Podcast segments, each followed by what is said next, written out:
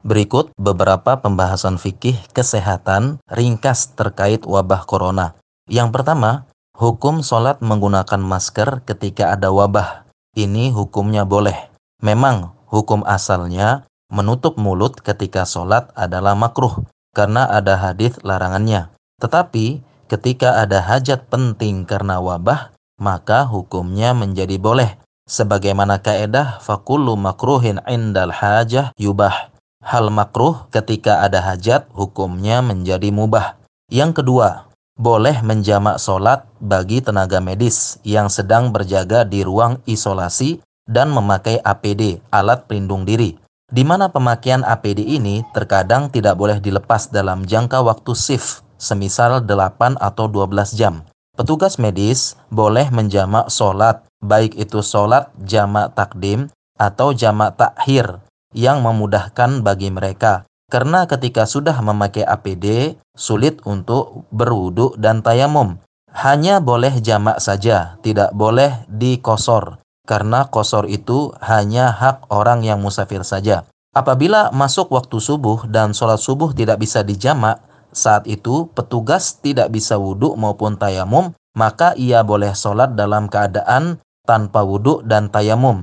Ini adalah kemudahan dari Allah fattaqullaha mastata'tum. Bertakwalah kalian kepada Allah semampu kalian. Yang ketiga, hukumnya boleh menggunakan hand sanitizer yang mengandung alkohol. Karena alkohol itu secara zat tidak memabukkan. Yang memabukkan itu adalah minuman beralkohol. Jadi, bedakan antara alkohol dan minuman beralkohol.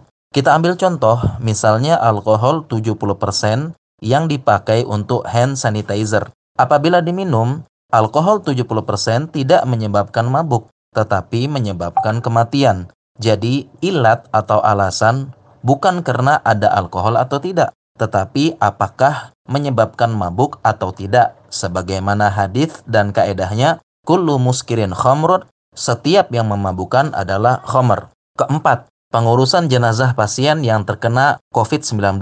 Pertama-tama kita doakan dahulu agar si mayat mendapatkan pahala mati syahid. Ini pahala yang sangat besar. Jenazah pasien yang terkena masih bisa menularkan, terutama melalui cairan-cairan dari jenazah tersebut. Sehingga dalam bentuk kehati-hatian, jenazah pasien COVID-19 diperlakukan berbeda, yaitu dibungkus dengan plastik untuk melindungi agar tidak ada cairan yang keluar. Apabila keadaan darurat seperti ini, jenazah disolatkan, dimandikan, dikafankan oleh petugas yang terlatih dan memakai APD.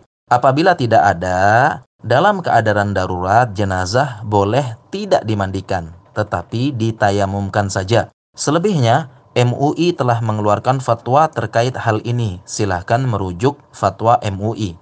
Yang kelima, solat goib bagi jenazah yang terkena COVID-19.